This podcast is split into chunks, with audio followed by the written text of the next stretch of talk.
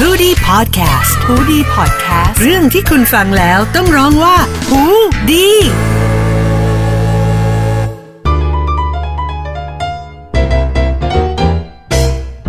รายการนี้เป็นรายการทั่วไป แต่ก่อนฟังอย่าลืมยกมือไหว้สามครั้งนะคะ สวัสดีค่ะ ก็มาเจอกับออมอีกแล้วนะคะ ในรายการสาธุ99 รายการที่จะพาเพื่อนๆนะคะ ไปสืบเสาะถึงเกี่ยวกับเรื่องโหราศาสตร์และสิ่งลี้ลับต่างๆ ช่วงนี้นะคะ อยู่บ้านก็มีเวลาได้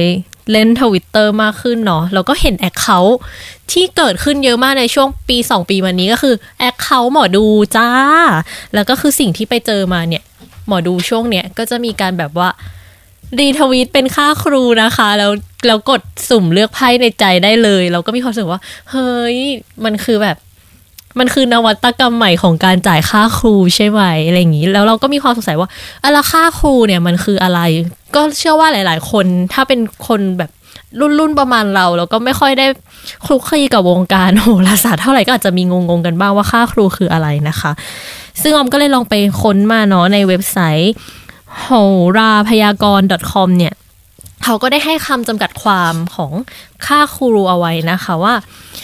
การบูชาครูเนี่ยก็คือเป็นการจัดเครื่องสักการะดอกไม้ต่างๆ เพื่อแบบว่าทำการทำความเคารพบูชา ซึ่งค่าครูเนี่ยจะเป็นเงินที่เขาเนี่ยเรียกเก็บมาจากผู้ที่มาดูดวง หลายคนเขาก็เลยเหมือนใช้ว่า เพื่อที่เราจะเอาเงินค่าครูตรงนั้นเนี่ยไปทำบุญอุทิศส่วนกุศล ให้ครูบาอาจารย์ที่แบบเขาสอนหมอดูเหล่านั้นมานะคะ หรือจะเป็นเจ้ากรรมนายเวรที่แบบว่า ที่มาเกี่ยวข้องกับคนที่เข้ามาดูดวงหรือตัวคุณหมอเองนะ ซึ่งค่าค่าครูเนี่ยมันก็แล้วแต่ที่เลยนะว่าจะเรียกอะไรแต่ส่วนมากที่เราเห็นมามันจะลงท้ายด้วยแบบ เลขเก้าล่ะ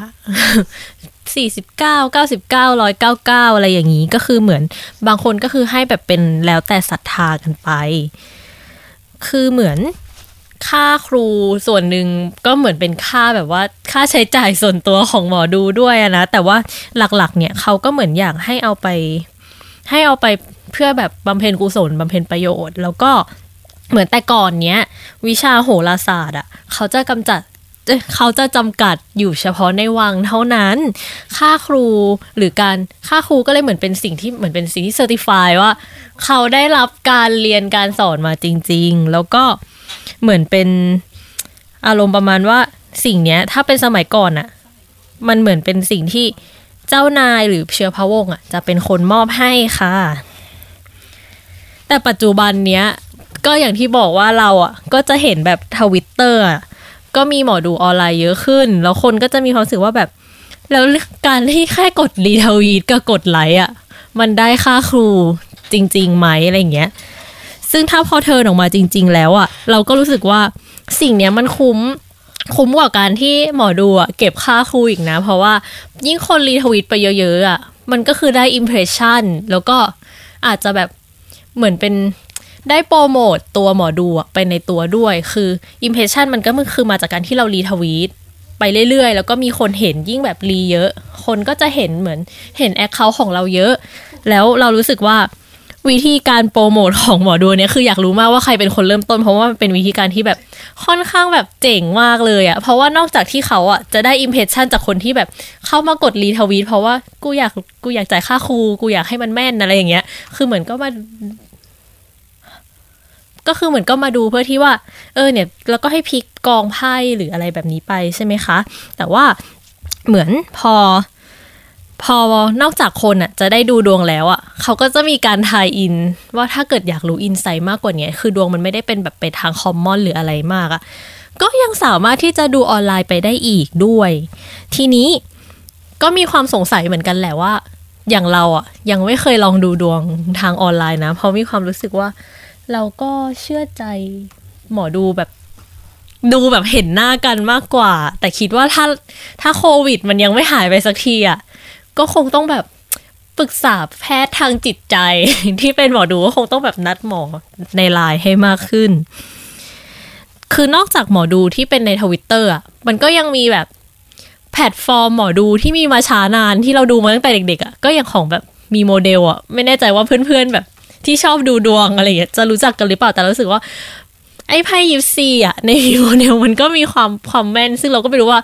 เขาแบบ generate มาด้วยอะไรอัลกอริทึมคือดูแบบลึกลับมากอะเป็นสิ่งที่แบบเราคาดเดาไม่ได้ ก็ยังดูแบบเป็นลึกลับต่อไป เพราะว่าไม่เคยได้พูดคุยกับ webmaster ของเว็บนี้สักทีเนาะส่วนอีกอันหนึ่งที่เราเห็นมันก็ active อยู่ทุกวันก็คือไลน์ดูดวงนั่นแหละที่มันแบบจะคอยแบบว่ามาเสี่ยงเซียมซีมาอะไรเงี้ย คือเราก็ยังอยากรู้นะว่าเดี๋ยวเดี๋ยวจะ EP หน้าๆอาจจะมาเล่าเรื่องนี้เนาะก็คือว่า อยากรู้ว่ามันใช้อัลกอริทึมหรือว่า preference เราคือยังไง แล้ว แล้วแพลตฟอร์มของไลน์ดูดวง เขาก็ไปผูกกับเว็บไซต์หนึ่งชื่ออดวง ซึ่งอดวงอะ่ะ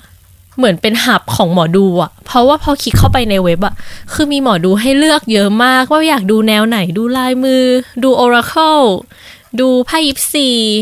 ดูวันเดือนปีเกิดอะไรอย่างนี้ ทีนี้ก็จะลองมาดูนะคะ เราลอง search ในทวิตเตอร์มาแล้วว่า พอเราพิมพ์ว่า